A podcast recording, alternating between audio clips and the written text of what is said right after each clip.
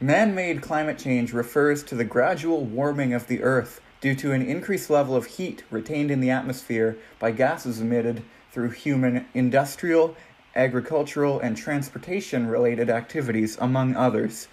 According to NASA, this prolonged trend will have detrimental effects on the uh, environment and human society. Predicted effects include risen sea levels, droughts, floods, and increased hurricane activity. It is for all of these reasons why there has been a push across the world to take preventative action through government policies. However, such interventions would disrupt our economy, which is largely built on in industries where emission of gases such as carbon dioxide is the norm. About a year ago, Canada officially declared a national climate change emergency. The situation has been called a climate change crisis and an existential threat by some. Ultimately, one of the most fascinating policy questions of our time is how to effectively curb climate change while downloading the negative economic effects of intervention onto people to the least extent. Last year, in the lead up to the 2019 Canadian federal election, climate change became one of the most prominent topics of public discussion here at home and across the world. Since then, other major events such as the Wet'suwet'en protests, COVID 19, and the anti police brutality protests have taken Canadian public attention away from climate change, but the crisis still continues. So, welcome to Civ News, everyone. Um, today we're going to be talking about uh, climate change and uh, policies that would be ideal to solve it. Um, among other issues that deal with um, the relationship between governments, countries, and climate change. And so, the guest that I have brought on today is someone I have been looking forward to having on um, for for quite a while, and this is largely because uh, he has some experience running a podcast as well. Um, and so, uh, I'd like to introduce you all to Abraham Litwin Logan. Well, thank you, Ron, for having me on your show. I really like what you've done with it, politics centric focused um, of the show. For those who don't know me, my name is Abraham Litwin. I'm a law student studying at UCL in London, England. And uh, like Ryan, I'm a bit of a political nut myself, I would say. Along with some friends, I've recently started a podcast, which has been running for several months now, where we discuss you know the hot topics of today, whether it's law related, cultural related, or politics related. Um, personally, I've um, done some volunteer work with the Conservative Party of Canada. I would say I'm politically um, right leaning. So I think that's important to understand for how our conversation um, goes today. Um, the topic of climate change, I think um, everyone today, for the most part, knows how large of an issue it is and how important uh, it is to not only discuss the issue, but to discuss real, provable effectiveness that um, deal with the horrible effects of climate change, which Ryan, you know, just mentioned, along with considering the detrimental economic effects of certain solutions. So, so excited to be here with you today, Ryan. So, thanks again for having me on. Oh, it's my pleasure. This is this is going to be a good one. Um, so just to let you know about the kind, the well, the range of topics that that that we can discuss. Well, it's it's pretty much free range. It's it's it's an open conversation, and while Civ News uh, focuses on the Canadian perspective, uh, Canadian perspective on most issues, um, as as will likely be the case with this discussion, it's perfectly o- okay to talk about other countries and also different government levels like um, federal, state, provincial, municipal. Um, uh, whatever you feel appropriate to, to, to make your points, because I, I know you've lived in, in multiple countries over the years, um, um, and also it's it other countries can provide interesting precedents in terms of what, what we're talking about because uh, this issue is uh, the issue of climate change is faced by all countries, and uh, other countries provide different uh, policies and approaches to facing it, and the results are, are interesting to look at. Uh, and also, it's okay to stutter and backtrack. I, I, I, with these interviews, I typically like to, to keep the the footage. I mean, sorry, the audio recording pretty raw. But if you say something that's like completely, com- completely like stupid or factually wrong, I can I can just edit the track. I, I guess the first question is is the big one. Um, I'll just kind of open mm-hmm. it up. Uh, what policies do you think hit the best balance between uh, uh, environmental benefit and economic benefit? Probably the key question in this conversation today. But before I get into that, I just want to emphasize something uh, you just said. Although we may be focused on a very can- Canadian centric view of climate change, we have to understand that climate change really is a global issue. We share our atmosphere with people across the globe. The ozone is across the globe. So I think we have to really um, think about that perspective when we're considering um, various policy because we may be doing a great job in Canada, or perhaps the United States is doing a great job, or perhaps um, the UK is doing a great job. But if countries across the world are doing a very poor job, this directly affects our policy efforts. And I think that's really important to consider when we're um, advocating for certain climate change policy.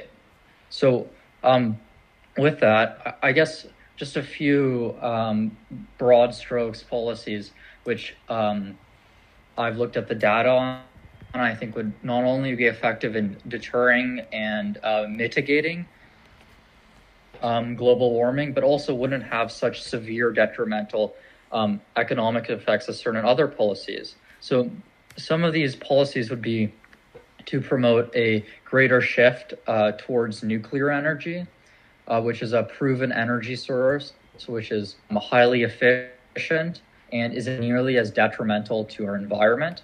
This would also include investigating um, thorium reactor technology, which we don't have the technology to put into action quite yet. But within the next decade, this is something we could conceivably do. And thorium is essentially just a better version of nuclear energy. So that's something I think we should put putting you know time, resources, and money into, as well as um, just planting a lot of trees. This may seem you know very rudimentary, but some very serious scientific literature has come out that suggests that planting you know millions and millions of trees across the globe, which of course is a is a very significant effort, would actually help deter um, future effects of climate change, along with mitigating the the current impact we're having on the environment. And then I think the last policy um, is probably the, the most broad policy that I think we should discuss. But I think what's really important is that we don't dismiss the tools the free market has given us. Rather, I think we should take advantage of these tools and support, you know, the the best technology we have, which is coming as a result of the free market, and putting resources into that instead of putting uh, resources in terms of money, monetization, and that sort of thing into technologies of the past. So, for example, um, things like carbon capture technology, which in Canada, in British Columbia, a firm recently has received a large investment towards. Um, but essentially, this is technology which creates these huge machines that suck carbon out of the air, and this is a, this seems to be very promising. Obviously, this isn't you know one thing that's going to fix climate change in its totality, but I think embracing what created things such as carbon capture, which is the free market, is incredibly important in our fight against um, climate change. You you you you gave a lot of uh, a lot of uh, points there, and I kind of want to unpack each one. Uh, you've you've given three points primarily. Mm-hmm. Um, being a proponent of nuclear, um, trees, and uh, carbon capture, uh, like specifically uh, carbon engineering in, in British Columbia. Um, so right. so th- those are all uh, oh and yeah, and also the free market. That's that's an important one too. Uh, I I I, I kind of want to go through a lot of those because there there's a lot to talk about with each one. Um, regarding nuclear energy, um, I also think it, it, it could be a good idea, especially as technology uh, becomes better, uh, lowering the risk of, of uh, a repetition of past disasters, um, and especially with the uh, development of uh, another technology, another n- nuclear energy technology that is almost ready, called um, uh, SMRs, which. Mm-hmm are small modular reactors.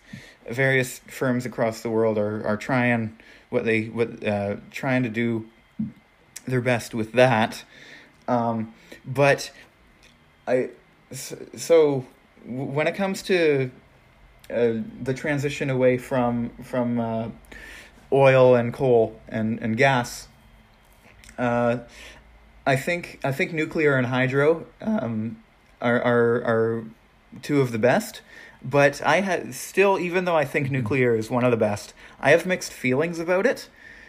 I, I have I have mixed feelings about it. Um, one of one of the mixed feelings that I have is that um, one of one of the great things that hydro and, and solar and, and all the other renewables can provide us is well exactly that they're renewable and even though mm-hmm. canada has a lot of, even though uh, Canada, according to uh, NRCan, has the the third largest deposit of uranium that is known to the world, uh, making about eight percent of the world's supply. Still, it is a um, non-renewable source, and and you talked about how thor you touched on how thorium can kind of extend extend that lifespan, um, but still um, if we're thinking about long term, long uh, a real long term approach to uh, the next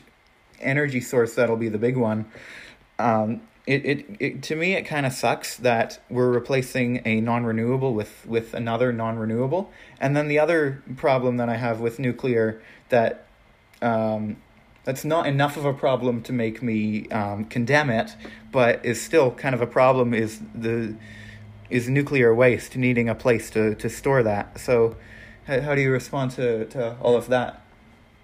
Yeah, I, I think you make two really really sound points, and I think it's important to understand that uh, when people advocate for nuclear energy, um, for the most part, people are advocating for nuclear energy in the short term while we look towards developing more long term, more renewable sources of energy. Because the fact that climate change is affecting us now, it's going to continue affecting us now, and we simply cannot wait for um, more advanced uh, long term renewable energy when we're burning coal at, you know, um, record paces and that sort of thing. So, transitioning to nuclear power plants would, I think, give us enough time for us to develop um, more long term um, mechanisms for um, energy use. And I think it's important to note that with um, current technology of renewable energy, with hydroelectrical systems, like I think you mentioned, along with things like uh, wind turbines and solar electricity, one really important distinction between these um, types of energy sources and nuclear power plants is their um, capacity factor. So this is the percentage of time that they operate on full power um, throughout an entire year. So if we take the United States for a, a case study, because um, I think it's fair since they use nuclear power plants to power approximately 20% of their electricity grid, so they have a fairly sizable portion of power plants. Um, for nuclear energy, their capacity factor is 92%, which means that they're operating on full power 365 days of a year, right? So when we compare this to um, renewable sources such as hydroelectrical systems, they're only delivering full power 38% of the time. Wind turbines, 34% of the time. Solar electricity, 25% of the time. So in reality, we see that um, these other uh, renewable sources aren't very efficient um, when we compare them to nuclear energy. So I think this just goes to show that we need more time to develop better technology so we can um, take advantage of renewable energy. So I think nuclear power plants would be more of a transitionary system. And then uh, your second um, concern was regarding nuclear waste disposal. And this is, I think, probably the most significant issue there is with nuclear energy at this current time. And this is still, without a doubt, a continuing political prog- problem, but now it's becoming um, no longer a technological problem. We've come up with some really great ways to store nuclear waste so it's uh, safe. Um, keeping it away from um, people, that sort of thing. And I think we're even looking um, into ways of um, sending it out of our atmosphere and, um, well, uh, I, I, don't think dumping is the right word, but storing it um, away from Earth so we don't um, suffer any of that risk. But, but I do think that's a very fair concern regarding nuclear. but I think what's really good to note even if, if this might not be a concern of yours, but many people uh, are worried about nuclear energy because they hear about the disasters at Fukushima and Three Mile and other um, meltdowns like that. But what I was really surprised when I was re- researching nuclear energy is that there seems to be a pretty wide scientific consensus that studies indicate that the worst possible accident at a nuclear pl- power plant is often less destructive than other major industrial accidents. So I think it's really important to keep that in the back of our heads when we're discussing a hot, you know, I guess politically uh, charged topic such as nuclear energy. Hmm. You describe it as politically charged, but I actually, I actually kind of disagree. Like I haven't heard it come up in mainstream discussion for a while. Oh, well, I guess I was thinking more notably in the U.S. I'm not sure if you remember the um, primary debates. Andrew Yang, who's a big proponent of nuclear energy, um, was asked about this a lot, and uh, fellow candidates were asked about it. And it seemed largely that most of the other candidates were not on board with nuclear energy. Um, so I, th- I, think that in of itself shows that it is at least partially a political topic. And you can even look at polling data of the general population there most certainly isn't a, a, a very large consensus um, that new something that we should devote resources to. Hmm. Interesting. I, I like the way that we've uh, kind of expanded on each other.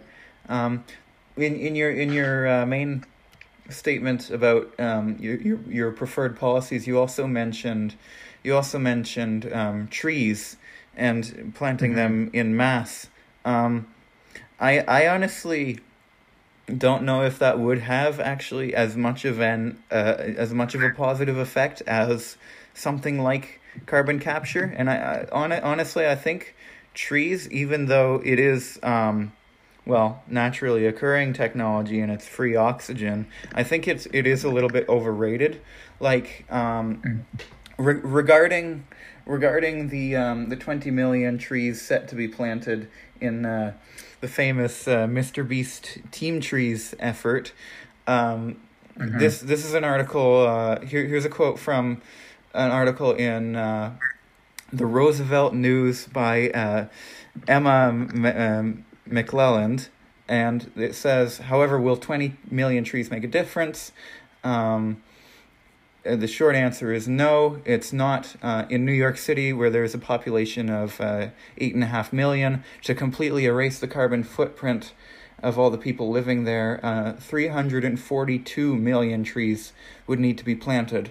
Um, furthermore, there's no way to know for sure how many trees, uh, how many of the trees planted will actually um, grow. But that last sentence is more so in reference specifically to the Team Trees project. Mm-hmm. Yeah, I, I think that's a fair point. Um, and I'd, I'd probably direct you towards studies uh, um, such as a study that came out just last year from um, ETH Zurich, which found that if we were able to plant uh, a billion hectares of trees um, on Earth, we would be able to sequester more than 60% of total carbon emissions. So, obviously, a billion hectares is something like a trillion trees. So, that's an enormous amount of trees but to show that if we are able to um, plant mass amounts of trees, obviously more than the 20 million um, raised by that project, um, we would actually be able to reduce emissions. And I think it actually could be possible. If we look at India, for example, um, they had a, a, a tree planting day. They managed to plant 120 million trees in a single day, which is an enormous amount of trees. And if, it, if I think if you could imagine if the world, countries around the world, were able to come together on something so simple as planting trees, um, I, I, think we would be able to create some sort of program that would um, reduce carbon emissions. Obviously, just planting trees isn't enough to totally get rid of climate change as a problem, but if we we're able to, you know, plant um, 500 million hectares of trees or 250 million hectares of trees, we're looking at reducing, um, you know, total um, carbon emissions by factors of 30% or 15%. And while they may not seem like much, those are enormous numbers uh, when we're looking at the issue on large and the current uh, solutions that are being suggested by governments across the world. Hmm. Those are all those are all fair points. Um, just a just a note for the audience. Um, the the the stop and go uh, noise noises um, and the cutting out that you you hear from the voice uh, from Abraham's voice isn't your internet messing up. It's just a, it's just a matter of the the um, Google Meet call between us, um, and so if if his voice sometimes cuts out for a second, don't worry, it's all just part of the recording. Um, you mentioned you mentioned finding solutions to climate change, particularly through the free market, uh, and that's something that I agree with. I am uh, I am a proponent personally. I am a pr- proponent for um, lowering taxes or entirely making tax free um, items that can help individuals uh, reduce their carbon footprint, such as uh, electric vehicles. And so I'll I'll ask I'll ask a mm-hmm. question to you that adds on to what you were saying. Um, what what do you think can be done to bring about greater market environmentalism? Yeah, I, I think that's a really great question, and I think an example, like you just mentioned, of um, subsidizing, which is something uh, which certain states in the U.S. are doing, and we, we've done in certain provinces. Um, I think that's an example of a consumer based policy that takes advantage of the free market and takes advantage of what the government can offer um, towards this, this, battle with climate change. Um, besides that, I think policies such as um, subsidizing really um, top of the line, strong research into renewable energy, along with other um, technologies, thorium reactors or carbon capture I think the government supporting um, firms in that way would be very positive. I think removing subsidies from fossil fuel companies is something which is also um, really important because um, I don't think fossil fuel companies will really move into the sectors of renewable energy at rates high enough that we need unless they're actually being subject to the free market and not being propped up um, by taxpayer dollars. Um, and in addition to that, I think just lessening the amount of reg on environmental uh, related technological development, which makes it easier from for people um, from all sorts of scientific backgrounds to um, search these this field. Is there an opportunity that I can make some money? Oh, and also help the environment. I think I think um, policies such as those would be a really strong step forward in the in the right direction, and, and even just the government to the private sector and um, the country at large that you know we're committed to the free market based solutions, and we're not going to um, say, oh develop something and you know maybe we'll help you in the future. We're we're with you the whole ride. Because we know that technology can often take a long time to develop. It can take a lot of money and there can be you know unforeseeable as well as delays. But I, I, I think telling the private sector that you know we're on we're on your side for this one would would be really positive. Hmm. You mentioned you mentioned something about the mentality of of um, new entrepreneurs. Well, what what you implied to be new entrepreneurs that you that they would be inclined to uh, enter into a project that would, in your words, make them some money and then maybe also help the uh, environment along the way. Do you think that people are actually? Do you think people actually have um, a um, a, a positive and altruistic enough mindset for the free market to actually kind of ride on goodwill, essentially? Well, I, I don't think it would be riding on goodwill. I think it, rather it would be these young entrepreneurs you refer to. They perhaps are just interested in the environment. Maybe they're studying environmental science or something along that. And that's what's going to cause them to go into private industry, but also to help. You know, I, I'm, I'm not saying that all of a sudden, you know, everyone coming out of university is going to um, devote their resources, their time and energy into trying to help the environment. Of course, that's not going to happen. I'm speaking more towards the, the select few that are going to make an, a difference in, in the protection of the environment.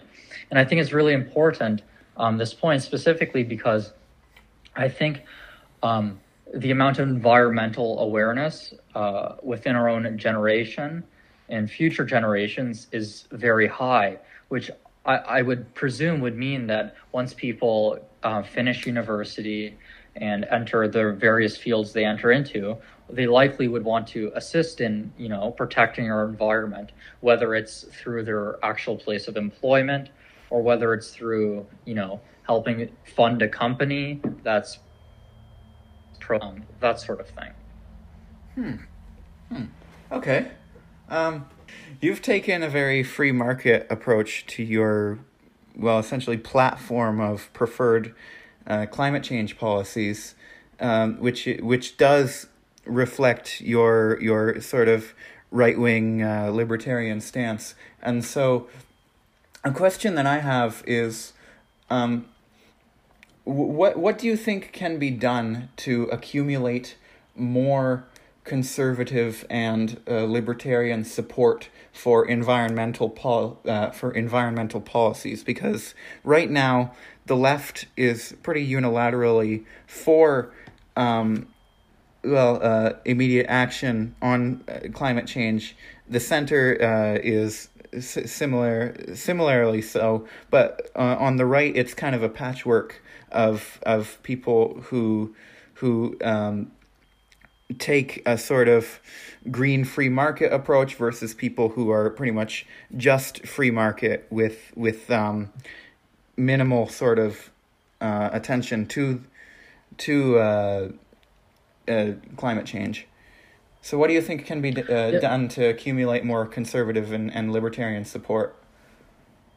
Yeah, that that's a really tough question, and I would think it has to do with you know, our politicians, um, our right wing politicians, running on policies that I'm talking about rather than um, skirting away from the environmental debate. They should be saying, we recognize the damage that is being caused to ourselves, to the environment, to the world by climate change. We're not denying that. And we're, you know, uh, pro the fight against um, global warming, totally. However, we just have some different ideas of how we can, you know, help our economy while also helping the environment. I would love to see more conservative politicians being very clear on that. When personally, what I what I've seen is, um, for the most part, conservative politicians are a lot uh, more afraid, I would say, to engage in the environmental debate. And I think this is largely because the left has dominated the environmental debate for decades. They've been the ones, you know, um, talking about global warming and various environmental issues for far longer than, and I, I think that's that's really un, uh, unfortunate. What do you think these uh, conservative politicians are are afraid of being seen as maybe uh, being left wing, even though that's not true? Yeah, I, I think that's one of the things. Another thing is, for example, if a conservative politician uh, to come out and say, "Oh, you know, I support nuclear energy. Nuclear energy is a topic which, uh, a subject which most people hear and they're like, whoa, you know, calm down. Nuclear weapons, nuclear energy, this can't be good. um, something like nuclear energy is something that has to actually be researched, and people need more information on that. And I, I generally, I don't think politicians are incredibly good at communicating um, solid information about complex topics. In addition, um, I think even just supporting green initiatives such as carbon engineering and that sort of thing can sound sort of scary just because um, policies relating to the environment is are, are often very complex and hard to understand if you don't have much knowledge on them. And it's much easier for someone who's a politician on the left to say, "Oh, we need to, you know, um, stop climate change. Let's convert to solar." Everybody understands that, right? It's much easier to understand if if you're not very much into the um, the environmental debate. So, so I guess more generally, I like to see conservatives um, being very clear on, on what they do and do not support, and also being clear on they don't support certain things on the left um, in a way which um, they can communicate to their base. I think we also have to recognize that certain things I've mentioned, which I think would be positive steps, such as removing subsidies on fossil fuels, aren't very conservative uh, uh, positions. I think most conservatives probably wouldn't support that. So even if we were to take half of my positions, which I think would, would definitely be fair, and uh, incorporate that into the conservative base, um, I, I, think that would most certainly be a step in the right direction because then the, the most criticism we'll probably get is either, oh, we disagree with your way to solve climate change, or you're not doing enough. And that's a lot less convincing than, oh, you, you just don't have a policy on climate change because climate change is such a important issue of our time, I think it makes it very difficult for people to vote for a platform that doesn't really have a platform on climate change, and particularly young people. Yeah, yeah, I, I, I agree with I agree with most of that. Um, I, I believe um, this is an issue that um, that well because it is such a, a critical situation it, it would be important. It would be nice to see some multi-partisan uh, collaboration on this, especially like as as you were saying, like the the the biggest criticism that you can give to a, a, genuinely thought out uh, right wing and and non interventionist climate change policy is that you you don't like the method or it's not uh, effective enough. But if conservatives were to be uh, more upfront about, well, their their their green platforms, then I think they would largely be welcomed into the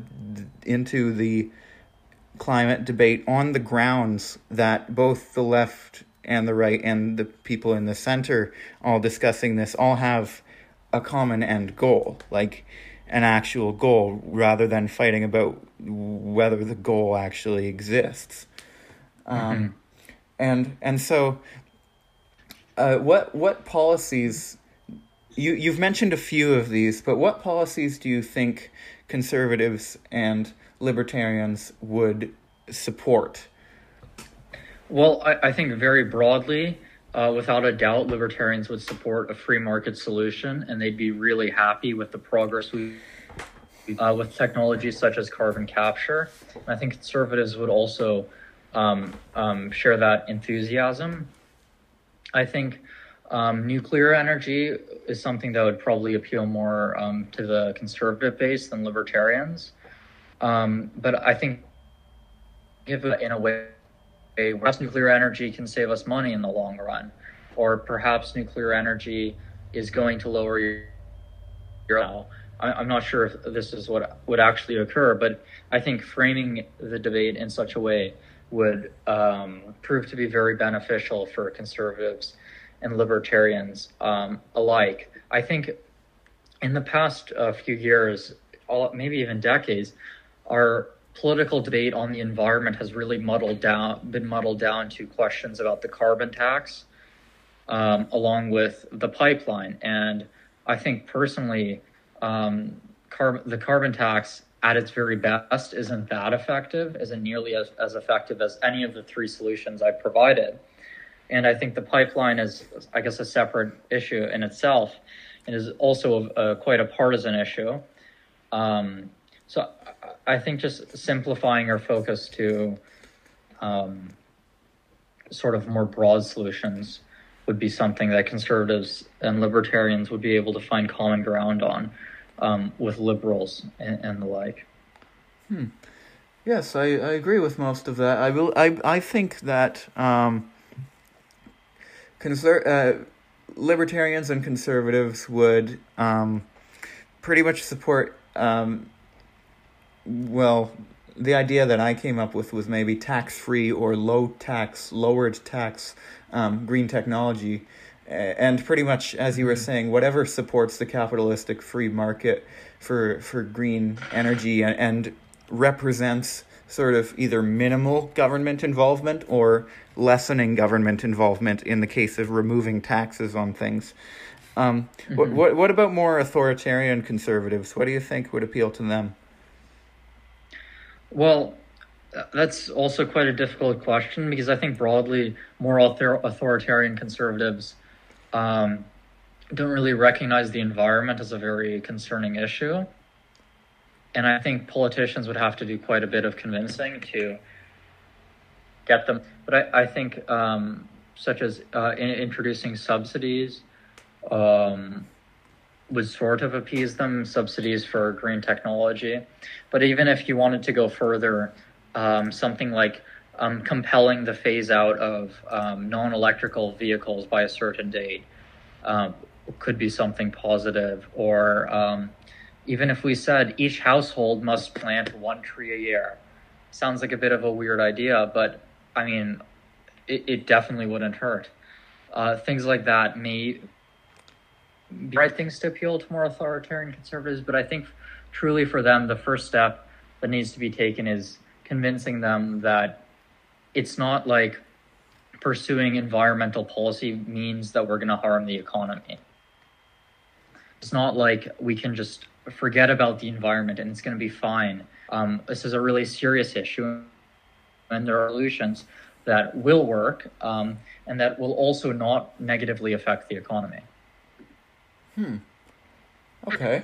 Um, I like I, I, I have a whole list of questions here, and, and everything we've talked about um, is just kind of expanding into all these questions. And so I'm not entirely sure of which one to ask next. Which one would provide the best segue if I if I um, mm-hmm. asked um, next? And so I guess I'll I guess I'll pick. Um, uh, what do you think may be some of the most lucrative environmentally helpful endeavors? Sorry, could you say that one more time? What do you think uh, could be some uh, some of the most lucrative environmentally helpful endeavors? Like like what what policies lucrative for whom? Uh, lucrative for, for, for citizens. Like what what policies, or I, I guess also I could expand the question to ask what policies or private market, I mean, private sector business business ventures would get them get people the most money while also being yeah, environmental. That's that's very interesting. And I think I can give you a, a great case example which happened in the US. So in the about 1960s um, era era, there's concern as air pollution in the U.S., and this led to some uh, modest federal regulations, but some very serious market mechanisms were adopted to incentivize um, reduced um, air pollution and incentivize solutions to air pollution. And as a result of this, um, by 1980, so several decades later, air pollutants had declined by nearly 70 percent and the economy had actually grown by almost 200%. So I think this goes to show that there isn't a relationship between um, solving environmental issues and um, economic a decline. And in terms of economically lucrative policies, I think focusing on things such as technology such as carbon capture is really positive. If we use the BC example, which we talked about a little bit earlier, this firm that started up um, trying to create this carbon capture technology, well, they're employing hundreds of people, you know, making good money because they need, you know, high um, tech related specifications. So um, they're doing really well. And let's say um, 10 years company expands a lot and we're supplying carbon capture technology across the world. This is going to create hundreds of thousands of jobs for Canadian citizens. It's going to create billions of dollars of wealth for um, Canada as a country. If we invest in top tier technology, there's so much we can gain financially, both in the short term of providing people with jobs and technological development, but also in the long term, where if we you know continue to focus on this sort of thing, we'll be able to sell our technology, license our technology. Canada could be a powerhouse for the technological fight uh, against um, climate change. So I, I think um, areas such as those would perhaps be the most lucrative um, for Canadian citizens. Hmm. Okay, and this kind of nicely leads into uh, another question that I had um, that I want to ask, which is, what what sectors of the economy do you think are most important to uh, target in order to make the greatest um, environmental impact? Well, I think most people would instantly head out at, at gas, right? And I think that makes a lot of sense. But actually, I would say the most important sector to focus on the broad science-based sector of the economy, the um, dating sector of the economy, the innovating sector of the economy. And I, I think if we reach out as not only a society, but if our government were to reach out to um, the science-based um, part of the private sector, I think we'd, you know, not only develop um, really well financially, as I just talked about, but I think we'd also have uh, the most progress in terms of um, fighting against climate change because if we're able to incentivize people to leave the, the sector and um, or even stay in the private sector, but to devote their resources to climate-based initiatives and anti-climate change environmental um, studies and, and research, I think that would probably have the most overall impact of, of any sector in Canada. Hmm. That's an interesting perspective. That's not what I was expecting to hear, actually. Um, uh, in, in, my opinion, one of the key ones to target would be transportation.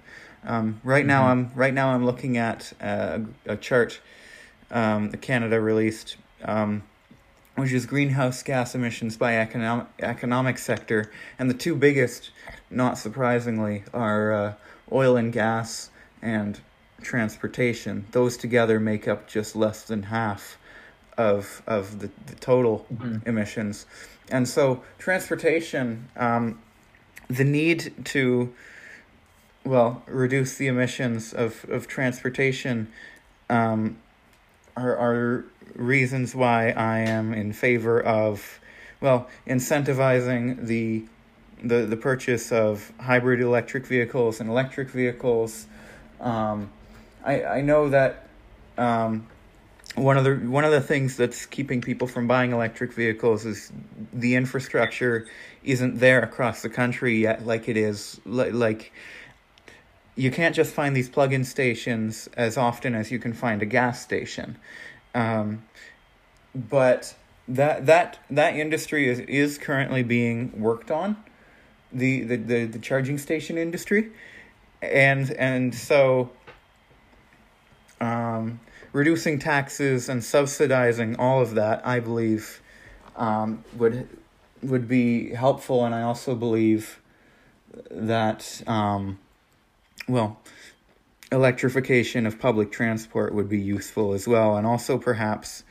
Um, well, what do you think about what do you think about cities kind of city governments kind of hacking their cities in order to make uh, make it unappealing to drive cars?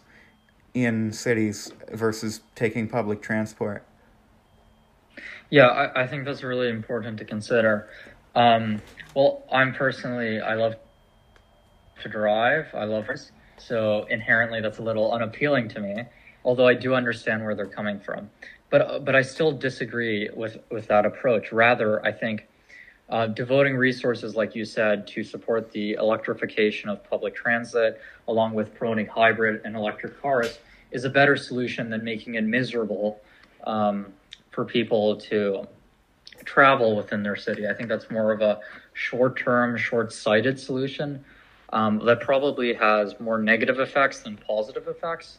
Because in reality, I'm, I, I'm not that sure that cities that are doing that are actually reducing um, the amount of cars in their city. I think more likely they're just increasing the amount of time spent in your cars, idling, waiting in traffic, which probably has even worse environmental effects than if they just kept it um, as it was in the first place. But I think transitioning towards electric vehicles is without a doubt incredibly important. Um, and, and with regards to public transit, I, I am a little worried personally that we're making the shift maybe a little bit too quickly before we figured out the technology uh, to, I guess, the most renewable energy possible, um, whereby perhaps we're shifting over too soon. But without a doubt, um, the public of the future of public transit is an electric future. So, so I think transport um, based solutions is definitely, definitely uh, an important piece of the puzzle of solving climate change. Yeah, I see. I see what you mean. Um, I I have this article in front of me. It's in Car and Driver magazine. It's it's um, it's written by Jeff Sabatini, and it's called "The War on Cars," which um, the name is the name of the article is supposed to be over dramatic and kind of ironic because in the end, um, Sabatini kind of comes um, comes out in the end in support of the the the policies discussed in this article. And this article is about the city of Seattle um, basically trying to make um, their city well more walkable and more more more appealing for people with bicycles. And this has been done with um, putting in more bike lanes and removing parking spots um, and all of that and it I think it's too early for the results to actually come in yet. Like this is a fairly recently um, written article, but ultimately the the writer of the article comes out kind of partly in support of it, and one uh, the the the article concludes by saying that cars are still allowed in the city and so if if people who if people get rid of their cars in the city then it'll just kind of end up being more appealing to the few car drivers who are left because there will be less traffic um, which is supposed to contrast with the beginning of the essay where in the article they discuss like the roads leading into Seattle having horrible congestion yeah, I, I think that's probably a great example of where they're probably trying to transition away from cars too early. I can speak for London, um, where I live when I'm at you know in university. Um, for example, they've introduced a um, a fee when you bring your car into the city of London, um, which they say the fee goes towards environmental initiatives and the like, if I remember correctly. And the purpose of this is to disincentivize people from driving in London. And uh, I'm not sure, I don't have the data on me if it's actually reduced the number of cars coming in. But having spoken to um, you know, many taxi drivers, Uber drivers, um, they seem to think that it uh, actually hasn't done anything. And um, it's something they're very much against because it affects their um, daily business life where they have to work an extra hour or or whatever it is to um, pay that fee because for many of them they're unable to afford to live in the city of London, meaning that they have to come into the city every morning to start their job. So I think that's probably one of the negative effects that should be considered about how it can actually detrimentally affect those who are less well off. Hmm. I see. I see where you're coming from. Um, just a, a side question: Does the European market actually have a, a much better selection of ele- electric cars, or is that just kind of perception? Um, I think now it's mostly perce- perception. I think it used to, but I think um, the North American market has pretty much. Well, uh, I'd say actually the European market has a better um, collection of hybrid cars than the North American market, but fully electric cars I think is pretty similar um, to North America. But hybrids do seem to be more popular there. I'm su- I'm surprised to hear you say that because like um, um, in in the European market there are full fully electric Renaults and fully electric Volkswagens that aren't aren't sold in the in the North American market. And so it it just seems in my in my casual watching of of uh, car videos on YouTube that it's it's more appealing to be an electric car purchaser in Europe, especially when we're talking about as as we mentioned before, um, charging stations and all that. Like it seems like they've embraced uh, electric the electric car market a lot more thoroughly over there. I, I think maybe there's a, a, a larger range of companies offering fully electrical vehicles, um, but at least from my, experience, uh, um, it hasn't been at a higher rate. And what I mean by that, um, I see, for example, a lot more Teslas or a lot more um, electric Toyotas um, here in Canada than I do um, in Europe. And uh, maybe that's because, uh, well, for a variety of reasons. But uh, I think perhaps there's a greater variety of electric cars there. But I would be surprised if there was a much higher uh, propensity of electric vehicles uh, in, in, Europe, but but I could be wrong on that. Are there any other policies that you think would would be uh, effective for uh, essentially um, reducing the emissions of the transportation industry? Um. Well, I, I suppose a gradual phase out of cars, particularly cars that emit uh, large amounts of um, CO2 and, and that sort of thing. So particularly older cars um, would would probably contribute to it. I don't know how much it would contribute, and at the same time, I think we should consider that you know um, driving classic cars is you know a hobby for many people. So perhaps policies along the lines of um, limiting the amount you drive um, older gasoline powered cars could be positive, but uh, that's not something I'd support um, right now. I don't think. I don't think we're at the stage yet. Well, we're most certainly not at the stage yet where um, electric cars are, first of all, affordable for everybody, as well as um, desirable for everyone. As and we don't even have this, such a supply of electric cars that um, would make it possible. And I think most car manufacturers, pretty much all of them, if not all, have publicly come out and said that they're transitioning to transitioning completely to either hybrid or electric future. So um, that means that maybe now they only have one electric model or one hybrid model, or maybe they don't have any. But within 10 years, I don't think we'll need to force people to give up gas powered cars because I think what car manufacturers are going to make be make is going to be hybrid, it's all going to be electric. So I think this is something the government probably shouldn't really get that much involved in, as, aside from um, subsidizing or lowering taxes on electric uh, car purchases and perhaps leases. But aside from that, I don't think the government really needs to stick their nose into uh, this this area of the free market. So we we've talked so far about um, transitioning current technology and infrastructure away from away from conventional fuels and basically we've talked about what what new technology and infrastructure we're, we're going to adopt. But regarding emissions reduction efforts for the current system um, I, I really want to know um, what policy what policy would you prefer?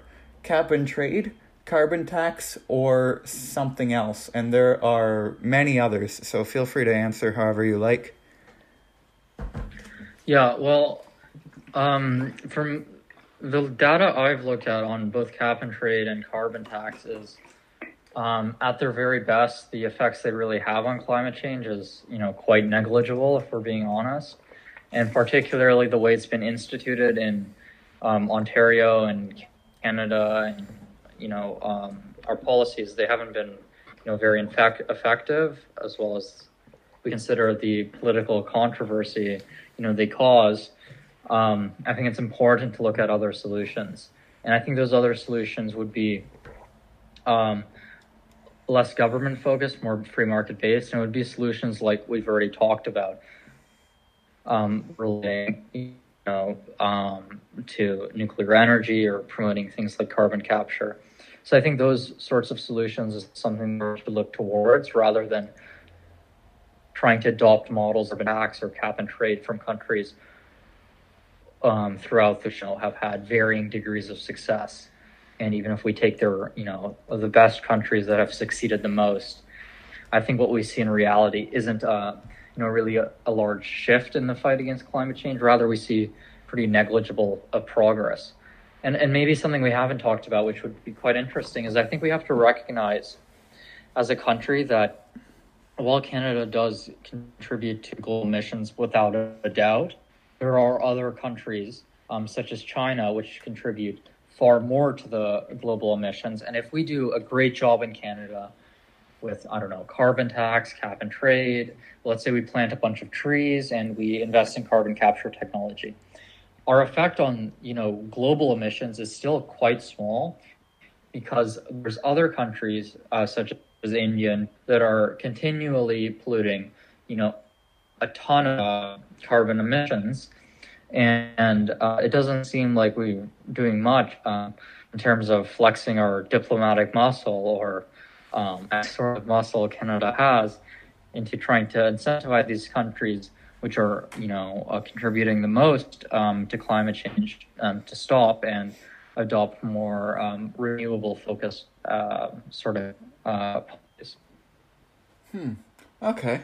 I'm actually not super familiar with, well, the uh, the energy policies of those countries and the, the diplomatic relations between Canada uh, or Britain and those countries. And so, um, just going on what I know from a sort of domestic perspective, um, among between cap and trade versus carbon tax, I, I would I would prefer cap and trade because because even if they have the same result, uh, cap and trade uh, is is more of a a free market approach. Um, well, I mean, it's it's more appealing to businesses because it it gives them a, a greater degree of of choice, and also I think it would be less um, less of a of a political nightmare because well, it's it's not like the the opposition can just say, "Oh, we've just imp- they've just imposed a tax," and that is that all that money is just going to be downloaded onto onto citizens. Um, especially in the case of cap and trade, where in the early phases of the cap and trade, you don't auction off the credits; you just give the credits to companies.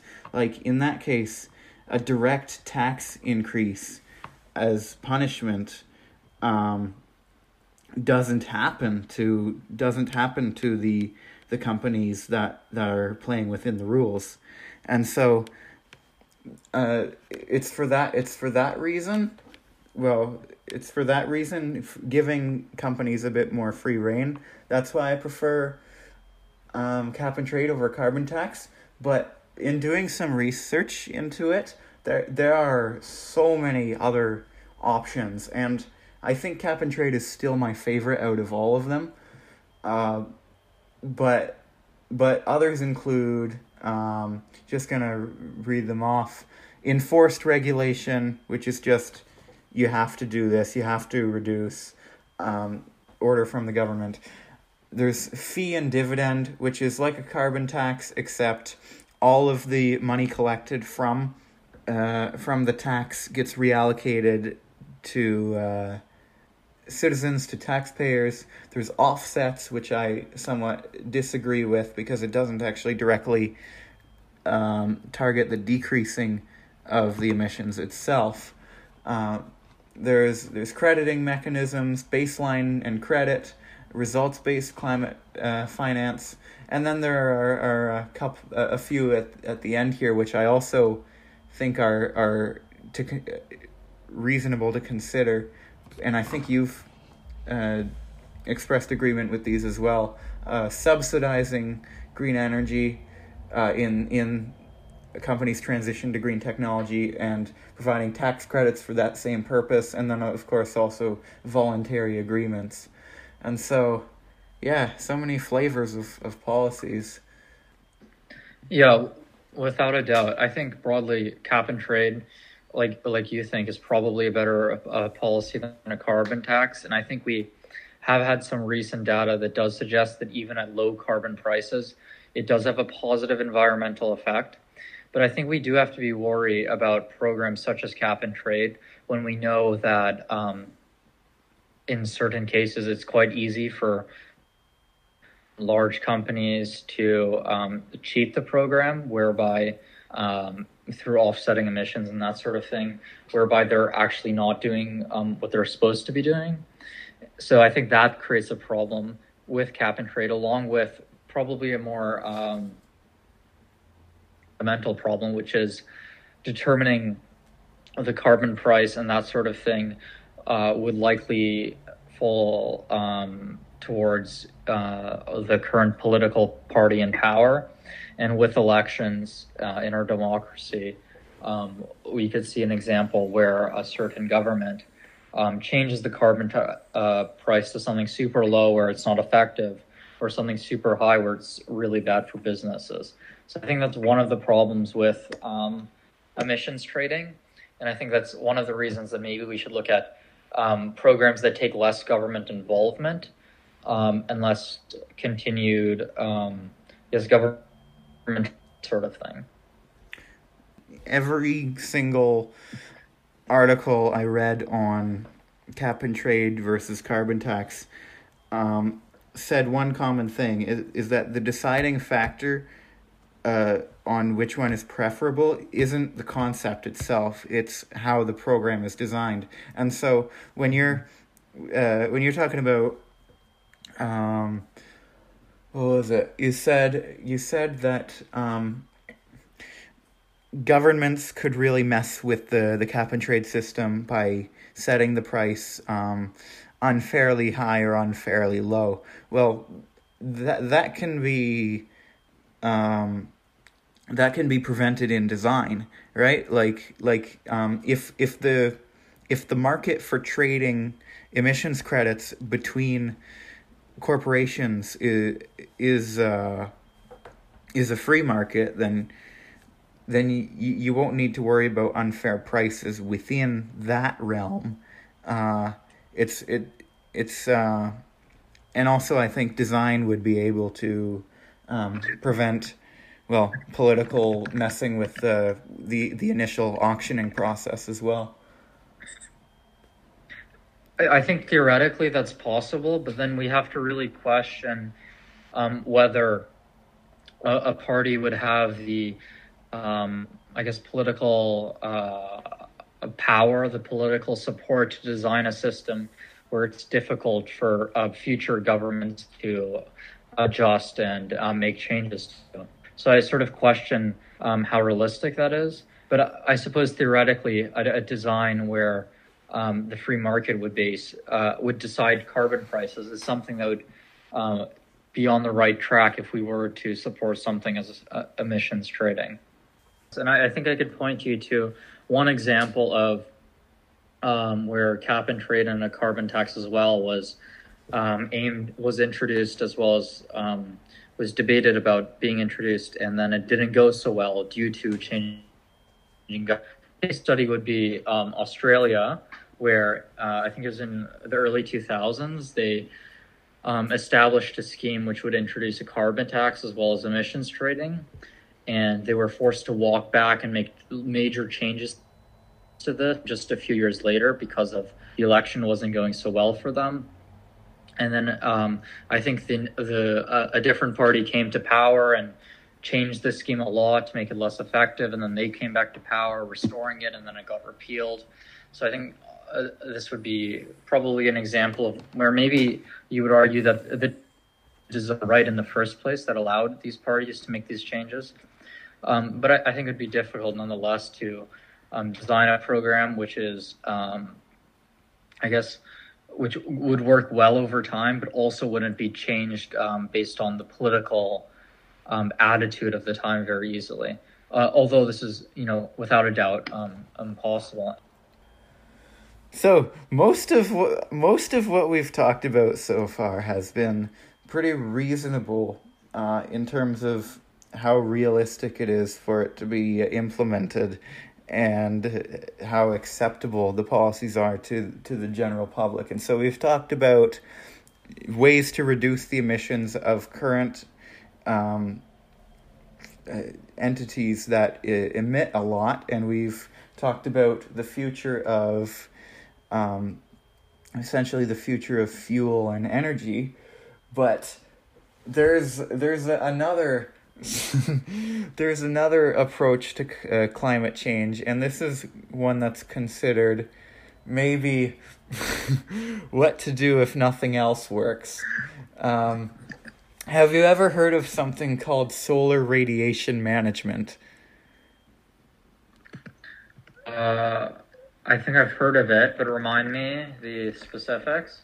So, solar radiation management is basically like um, like Oh, is this the is this the like mirror thing? Oh yeah, it's not just the mirror thing. It's a lot it's a lot of other crazier stuff too. So it's it's basically like Okay. Um it's basically like if if if it comes down to a point where there's no way to reasonably reduce emissions or or reduce the amount of carbon dioxide that's currently in the air um, the the kind of last resort approach that some people have in mind is instead of focusing on the carbon dioxide, focus on reducing the actual heat by, uh, carried through sunlight that enters the earth and basically the way that people the the ultimate means of doing this that um, the means of doing this is essentially by making the earth shinier in some way. And what you mentioned was was one of the big one is one of the big hypotheticals, which is putting mirrors in space to to reflect at least two percent of sunlight, because that because that would it, it would end the actual warming part of global warming. Um, other policies that people have proposed in order to accomplish the same process of making Earth more ref- physically more reflective uh, include probably the most famous one, which people some people consider the cheapest one, uh, is dumping uh, sulfate gas or sulfate particles into the, the mm-hmm. stratosphere. Mm-hmm. Um, and then the other one is, which is the one that I think is the most reasonable, is pumping water into uh, low level clouds. And all of this is meant to make make the the earth reflect more sunlight in order to bring less heat into the atmosphere. And so I, I, I want I want to hear what what your thoughts are on that uh, weird idea. Yeah, I think the whole topic of climate engineering is super, super fascinating. But I think what we have to really keep in mind is that a lot of this stuff is, first of all, super controversial. And second of all, um, there's a limited degree of research into these various solutions which you talked about. Um, so I think we, ideas such as this, can only say that these things are last resort. We can't say that okay uh, we can all relax because we can you know we have solar radiation management to save us. We're definitely not at that point yet. And without a doubt there's a variety of um, scientists who argue that the um, costs and the detriment that would be caused, such as this, would be far more dangerous than the potential saving us from climate change, I suppose, just because it can lead to imbalances of certain um, chemicals in our atmosphere, um, that sort of thing. But I, I think 100% we should be devoting research examining climate engineering because at the rate we're, co- currently going, it may be our only option, you know, decades from now or centuries from now. This is definitely something we should research more. We should devote resources to. We should devote probably government funds to. But I, I don't think we're at a point yet where the research is clear enough that this is something we can um, uh, really focus on. And also, there's such a wide variety of um, like potential solutions in the realm of climate engineering that it's sort of overwhelming um, in the sense that some are obviously more realistic than others. Like uh, space mirrors have been um, suggested, uh, mining moon dust, a cloud that's supposed to shield the Earth is also been suggested, along with um, um, the cloud-based approaches you talked about. Uh, there's just so many potential solutions that we really don't have that much research into. And I think for us to adopt such a solution that potentially is such invasive and um, far-reaching effects, we really need to be extremely certain that we know what we're doing and we know what's going to occur when we go ahead and do something. Yeah, I, I agree with that. That's a cautious approach. That's a that's a cautious approach. Right now, there's a Harvard study in progress called SCOPEX, which is kind of um, sort of testing the waters of the uh, of whether or not the uh, the the high altitude aerosol injection plan with with actually works. They're not using sulfate particles yet, it, and also the results have yet to be re- released. It's probably not even not even halfway through, but but um, I agree with the idea that it, it should be a last resort. And one of the reasons why I think it should be a last resort is because um, even though this would solve the temperature change aspect of climate change, it wouldn't do much else for for for helping people. Like uh, the the other issues associated with climate change, um, reflecting sunlight doesn't do much to address it. Like it, it does nothing to address ocean acidification, and with the the with the the sulfate injection policy, there are concerns that um, there are concerns that the more reflective stratosphere and the and of course the ozone being now composed of uh, a, a different chemical balance um, would affect uh, rain patterns. It would affect. There are concerns that it would also cause unforeseen natural disasters such as droughts and floods, which is which is ironic because those are some of the problems with uh, climate change that a good climate change policy is supposed to actually kind of prevent. And so I guess if it gets really down to it, emergency wise, maybe th- then if if if the difference between life and death actually is the temperature change of the earth, then maybe consider it. But like as you were saying, I agree with you saying that it should be a, a last resort. Yeah, I think without a doubt, uh, climate engineering generally is bad. Uh, we're at the in the in the baby steps, I suppose, of of looking to it, and perhaps in the next few decades we'll come across a certain climate technology that looks extremely promising, and perhaps we'll use that um, in a proactive manner, and it'll be super safe. But uh, there there's you know whether or not there's few studies that suggest one thing is good, we we definitely don't have enough um, data to say that we should go ahead with a certain climate engineering based um, policy, at least for now. This next question is going to be kind of an awkward transition, but um, what what do you think could be done to make an impact on an, an impact on on climate change on an individual level? Like you mentioned, um, people would make an impact if if they rallied around planting trees. But uh, are are there any other ideas? Um, well, of course, yeah.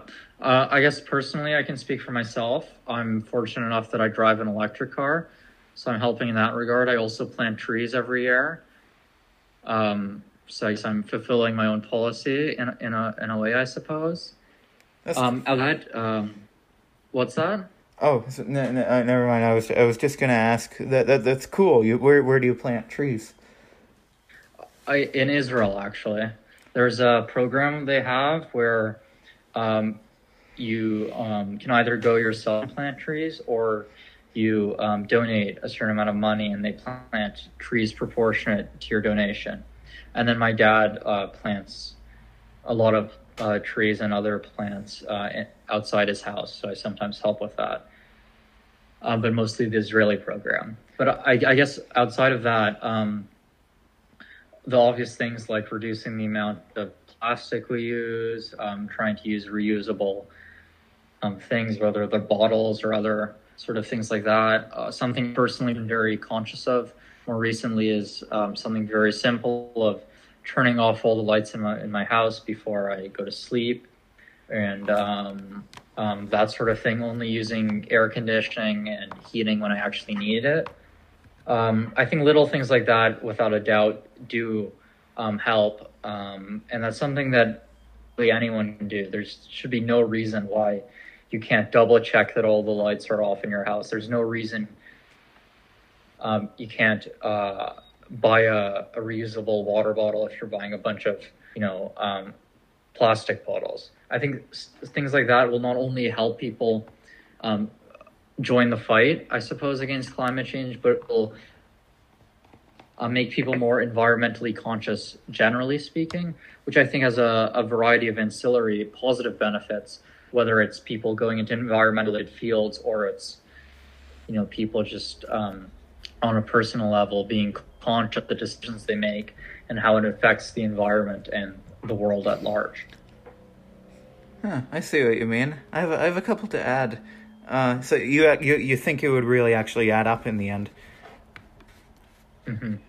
Um, a, a couple. A couple, Sorry, what was that? Uh, I, oh, I, I lost my words for a second. Um, a couple I think may be worth adding uh, include using public mm-hmm. transfer include using pr- public transportation more often, and I, I want to hear what you think of this one. Maybe mass vegetarianism among the population.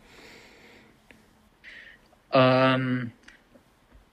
Yeah, I, I honestly, from pretty much all the data I've seen, there's some serious health concerns with vegetarianism, which most people can't adapt to. So I don't think that's something I'd be comfortable advocating for. But I do recognize the um, the environment detriment, environmental detriment caused by the mass slaughter of animals. Well, the reason why I say vegetarianism rather than uh, veganism, and by the way, I probably sound like a, I probably sound like a hypocrite saying this because I'm not vegetarian.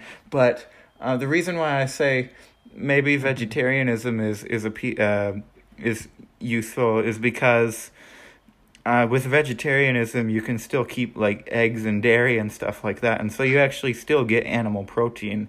Um, it's just like it's just like no no steaks and stuff like that.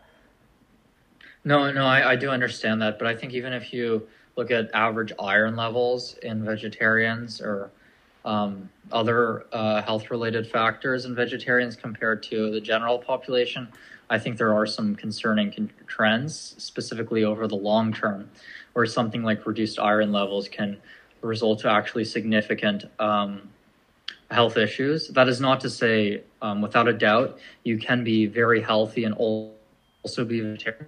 But for most people, it's unrealistic to take, um, you know, a variety of supplements every day and be perfect receiving the right amount of each vitamin, of each nutrient, of each, you know, um, s- sort of thing you're supposed to intake. So I, I really don't think it's realistic, um, at least for our current way of life. But without a doubt, um, maybe eating meat uh, one or two times less a week is probably a positive thing for most people. Huh. I see what you mean. Huh. I'm gonna I'm gonna need to look into that. Uh, but yeah, that's that's that's some. Um, yeah, I'll, I'll look into the the health um, the the the health Mhm. results related to to to gradually cutting out meat.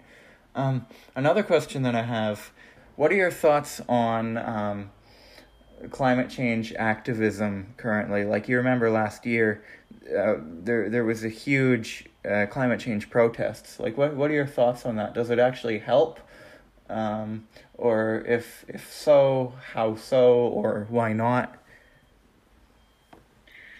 Yeah, I mean, I I honestly think the only benefit of them is well, I guess the only two benefits is that people go outside and walk around, so they you know gain some physical exercise that they may not have had, and then I suppose it also um, develops more of an environmentally conscious attitude um, for people to reflect in their daily lives. But aside from that, I've unfortunately haven't really seen much real political change caused by these protests and um, rallies and that sort of thing that's actually um, resulted in real change. As well as I think most of the um, rallies and protests are supporting solutions which I'm totally against and I don't think would be effective, um, far from free market based policies. Um, and then I guess I suppose on a more personal level, obviously this isn't empirical, but from my interactions with people who are super, um, uh, I suppose, uh, into environmental activism, they go to all these protests and rallies. I find it really interesting. Often I see them drinking from a plastic, non reusable bottle or um, something along those lines. I, I think. Um, I think generally they're probably not that helpful. I think if these millions of people put their time into reforming their daily attitudes towards the environment and that sort of thing, they'd cause a lot more change than gathering together outside a government building with some signs and um, running around. When you talked about uh, they they are in favor of policies that uh, you wouldn't prefer, what policies would those be? Like carbon tax? Well, well, I suppose in Canada, a a carbon tax would be one of them. Um, speaking more broadly across the globe, I'm thinking of, um, I guess, uh, people advocating for uh, the government to um, literally uh, mandate the amount that can be emitted from certain sectors and from certain companies, fining companies for you know in, uh, going past these limits, along with you know the the types on the left who say that you know the problem of, uh, climate change is the problem of capitalism rather than um, other other causes. So I guess I'm referring to those people, um, those ideas, um, the notion that capitalism is the problem, which is something I, I don't agree with, and I, I think capitalism is fundamental to the solution, like we discussed earlier. Huh, I see what you mean. Um, r- regarding those protests, um, I, I kind of agree with what you're saying of about them not being effective, but I, I have sort of mixed feelings about them. Uh, like the the best thing that they can do is show that there actually is public will behind behind the change, and when when millions of, of people kind of gathered at the same time in September 2019. I th- I think that's something that was kind of uh, shown. Um, but but regarding uh, but regarding regarding their their chosen policies, definitely some of them uh, are are purely anti-capitalist and purely um, pure, purely um, pro uh, pro authoritarian policy, but the the thing about protests is is especially ones that have unified a lot of people is is that they may be unified on a that one issue, but they may be unified in terms of their preferred goal, but the means which is often not discussed in on protest signs and in in chants the the means of how to do it i think there actually is a diversity of thought. Like like um like like for example in the recent anti-police brutality protests like the a common chant among protesters uh, and a common goal among protesters was def- defund the police however um their means of doing so actually varied widely. Like you, you had the most extreme, of course, who advocated for like literally just abolishing the police and leaving nothing else there. But then there are also other policies about like um, taking some money and uh, reallocating it to to kind of blend the uh, blend nine one one services with um, mental health services and um, uh, others who proposed well giving police better better training to deal with uh, wellness checks and all that. And so the the unifying chant was de- defund the police. But the means of how, how to get there and to the extent is is varying widely among well each individual different different mind uh, at those rallies. And and so I think that's definitely the same case with with um, climate change activism because you know some people might prefer carbon tax some people might prefer cap and trade some people might prefer um, as we were talking about the transition to green energy. Uh, and so yeah the, the that that the sort of the the strange diversity of thought among protesters, which actually does exist, isn't captured when when uh, when their arguments are summed up on like tiny signs, uh, and when the thing that you hear most often is them repeating the same the same chants. And so when it comes to activists, they're unified in the, the when it comes to activists, they're unified in the goals, but not unified in the means. I would say. I, I suppose that's fair. I think broadly on protest, I think probably the most effective thing they can do is go out and vote. Vote for the people that they think reflects their interests.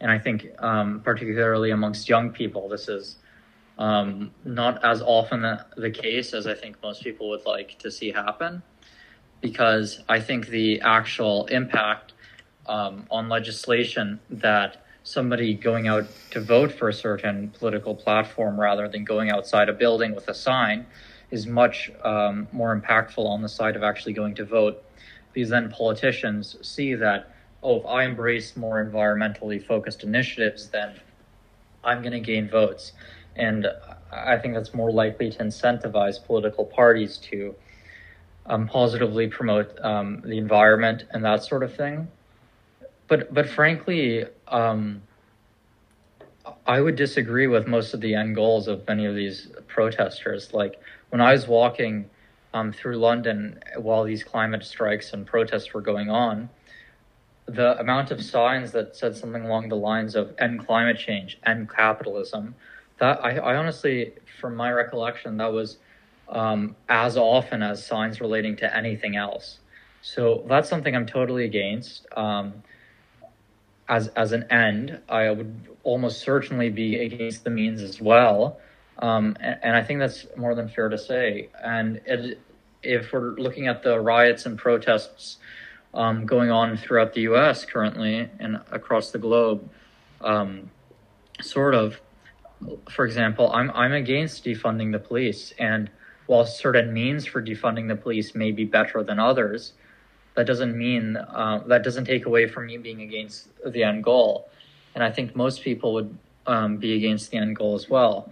So I, I, I do recognize that there is diversity of thought amongst protesters. There are definitely people um, at these climate protests who don't want to end capitalism, or they disagree about the way of ending capitalism, or they'd like to see capitalism limited, or something along those lines. And similarly today, there's people who don't want to defund the police. There's some people who want to abolish the police, as you mentioned. There's some people who want to make a bit of a reallocation of funds. Without a doubt, there's diversity of thought amongst protesters. But I think one of the problems with protests in general is it's very difficult to capture this diversity of thought. And the reason for that is usually the loudest person at the protest with the biggest sign gets the most attention. And then people automatically assume and wrongfully assume that, oh, they're the one getting all the attention. They represent the rest of the protest. If their sign says, um, capitalism is the cause, cause of climate change, this means the protest is against capitalism. Or if their sign says, abolish the police immediately, this means the protest um, is they all want to abolish the police. And obviously that's not true, but I think that's just the way um, things work in our modern um, media age. And I think that's really unfor- unfortunate and I think that's one of the problems um, with the um, how effective protests are, are today. And I guess on a personal level, one thing I really enjoy doing in my spare time is I like listen, um, watching these YouTube videos of people going to political protests and interviewing people from both sides of the, the political spectrum and just asking them very easy guiding questions and hearing what these people at the protests you know actually think and it really is amazing. And I think you touched on this a little bit is how they may be there for the same protests, but their views on the subject could be arrived to by completely different manners, or they could have totally different views on the subject or wider subjects, but they're just unified on a single element of the protest. And I think that's really uh, important. And I think that really needs to be recognized. But I'm not sure how, for the general public, when they look at these protests, how we the media and uh, both mainstream as well as independent, as well as the protesters themselves, can do a better job um, explaining um, their aims and, and, that sort of thing. And I think that's something that is really um, important. Hmm. I see what you mean. That's uh, that's uh, that's that's uh, it's very thoughtful, actually. Um, in terms of sort of rallying cries that that will be the case in the future. Um, here's one that here's one that I I wonder. I wonder if it'll gain traction. Um, a little while ago, I had talked about this once.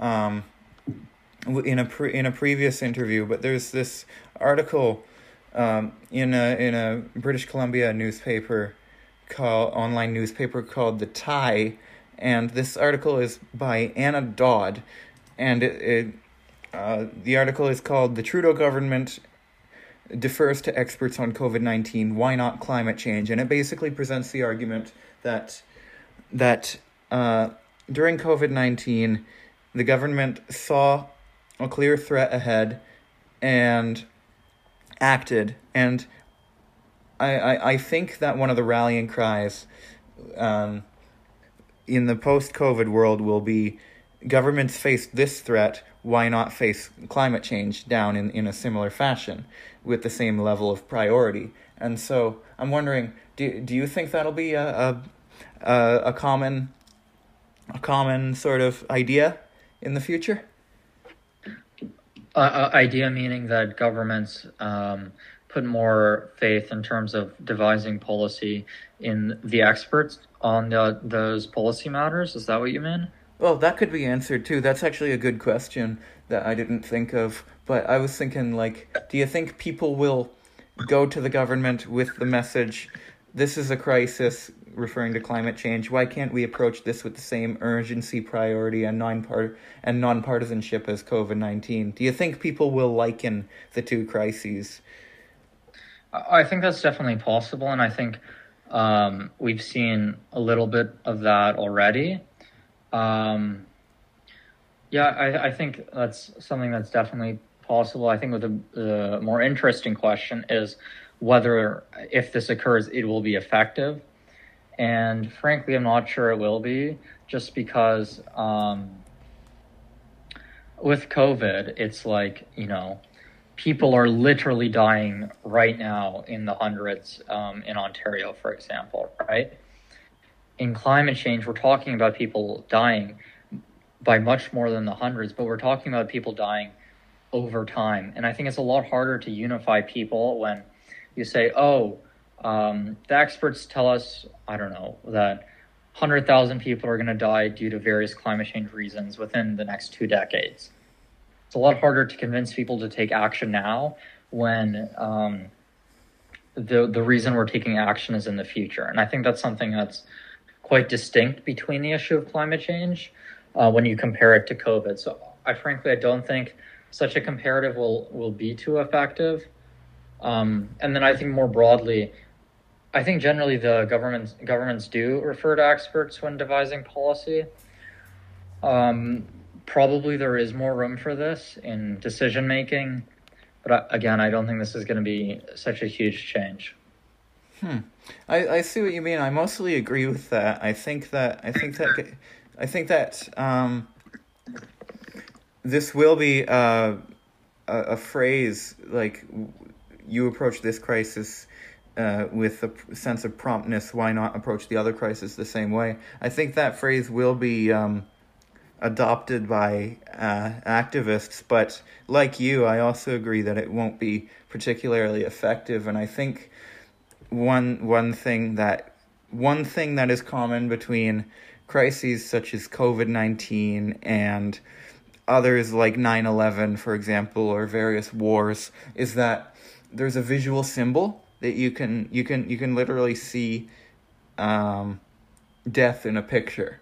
Like it, it, with with with wars, it's fairly it's fairly uh, easy to see what I'm talking about, like burning buildings and and and dead soldiers. But uh, in COVID nineteen, it's also you can see overcrowded hospitals, and you can put that in a picture.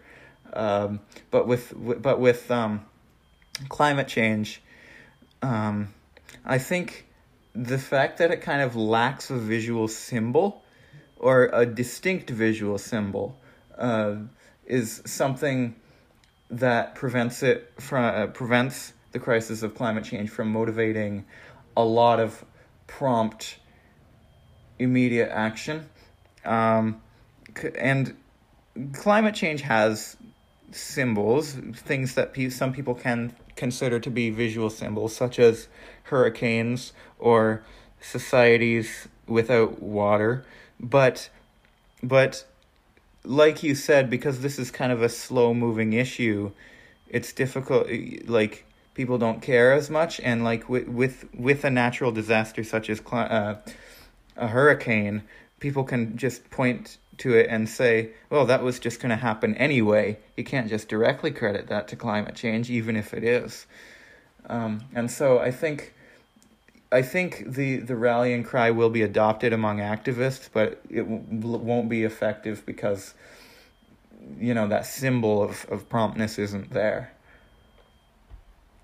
Yeah, I, I think this is one of the broad concerns I have with um, climate change mitigation and prevention uh, focused efforts generally, because we've heard so much about global warming for so long I think it's really difficult to maintain the political willpower over a, long period of time to implement really solid um, climate change measures. And I think that's one of the reasons that free market based approaches will be so effective because even if you don't have the political willpower, if you're able to make money off things that help the environment, um, then people are going to do that if at the very least just to make money and then have the ancillary benefit of also helping the environment. But uh, that that does concern me um, quite a bit, and I think that is an issue that's um, directly related to climate change. And climate change may be the single best example we have of a really urgent issue where we're not really treating it as such an urgent issue. Yeah, well, if it gets too bad, we can always just resort to the space mirror. or this let's hope not. or the stratospheric aerosol injection you know just just like if if if it's clear that no one's gonna budge speaking of speaking of covid-19 actually um how do you think covid-19 the the aftermath of the crisis will kind of impact the future of climate change policy both from a private sector and public sector perspective that's a tough question because, on first thought, it seems that you know disease prevention and that sort of thing is quite distinct from um, climate related policies and environment related policies. Um, but I, I think, I guess, would probably a broad similarity would be in terms of future solutions would just be us being able to come together for a period of time and um, stay at home and social distance and um, all sort of be on the same wavelength in terms of what we have to do. And I think one could compare this to climate change in the sense that once we finally realize how urgent of an issue it is, perhaps we can all come together again and adjust our daily habits to uh, become, you know, better protectors uh, of the earth. But in terms of um, more specific um, COVID-related policies and how they could apply to um, climate change prevention, I think probably the only thing that I could think of off the top of my head would be relating to the technological progress we've made in such a quick amount of time in terms of um, development of drugs slash vaccines as well as COVID tracking mechanisms, that sort of thing. Uh, if we're at the current pace we are with dealing with climate change, we're definitely going to need a last push in the final hours to, to speak proverbially um, to you know save our, our world from the destruction that climate change may very well bring. So I think those would, would be the two main um, you know things we could transfer. I see. I see what you mean. So you're mostly looking at it from the perspective of like what kind of tendencies can we learn from the COVID nineteen crisis and our response from it um, that we can also kind of transfer to uh, our our approach to climate change. Mm-hmm. Yeah, exactly.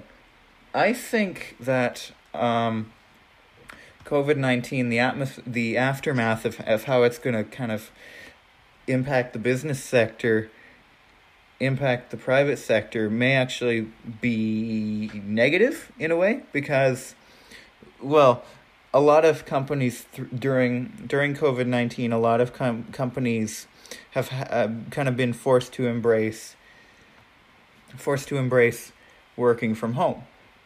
Uh, and now that people know that that's actually a, a, a viable thing that companies can offer and the company can still actually run with people operating from home, you know, like it, the, uh, the increased burden on the internet, um, if, if this actually, if working from home actually becomes more of a norm in the post-COVID world, then the increase, uh, the, then the burden on the internet would be increased, which which may actually increase our, our burden of of like um, electricity we need to provide uh, into the grid and electricity we need to provide to people.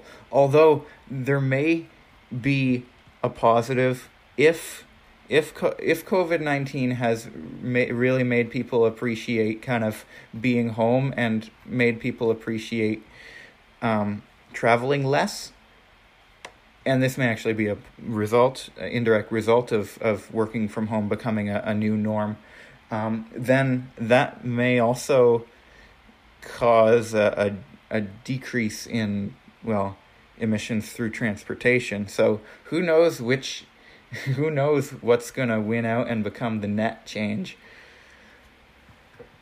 Yeah, yeah, I think that's a very interesting point and not something I thought of uh, instantly, but I think that's definitely um, something that could have positive effects on the future if we develop a more work from home attitude. Um, yeah, that would definitely, I would think, reduce transportation related emissions. Um, and that would probably have uh, other positive benefits. So I'm very curious to see if um, naturally that's something uh, we begin to, the private sector begins to support and um, encourage actually. Yeah, I, I, think that's super interesting. Perhaps if you have, you know, one last question to end us off, that would be great.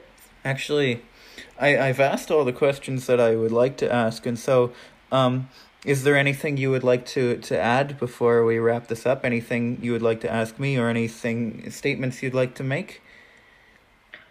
Well, I think I'd just like to say that I thought the discussion was super insightful, and I think it's super important um, for people to engage in discord, just discourse, just like this, because even if it's a subject maybe you're not the most knowledgeable on or you just have some you know emotions or feelings about it's still i think important to engage with other people about this because um, i think a population that um, commonly debates and discusses is a, is a better population um, um generally speaking and i'm really glad that we could find some um, common ground regarding climate change policies and i would i would hope for any listeners who um, made it to the end and perhaps don't share similar political affiliations to I and maybe are more on the left leaning side that perhaps just some of the policies I mentioned would maybe not be everything you want, but it would be a step in the right direction and something you can get behind.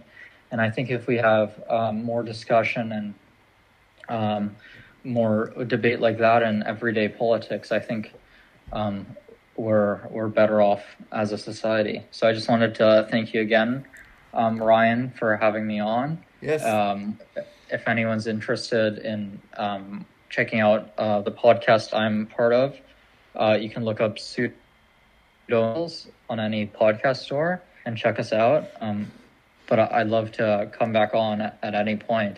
Ryan, and I, I'm sure we'd love to have you on our show as well at some point in the future. So thank you again. Thanks. The recording cut out just as you were saying pseudo in, pseudo intellectuals. So his podcast is the pseudo intellectuals. It's available well on pretty much every other podcast, uh, uh, every, every platform that you can find Civ News on. You can also find pseudo intellectuals on because well both both of our uh, podcasts are are uploaded via Anchor. And so, yeah, thanks thanks a lot for coming on, Abraham. This has been really this has been a really good one. Like it, it really forced me to do a, a deep dive into a, a subject that I wasn't super well versed on. And so, yeah, I, learned I learned a lot in preparing for this and in and in talking with you. Great, that that's really uh, that makes me very happy to hear that. So thanks again, Ryan. Thanks, thanks so much.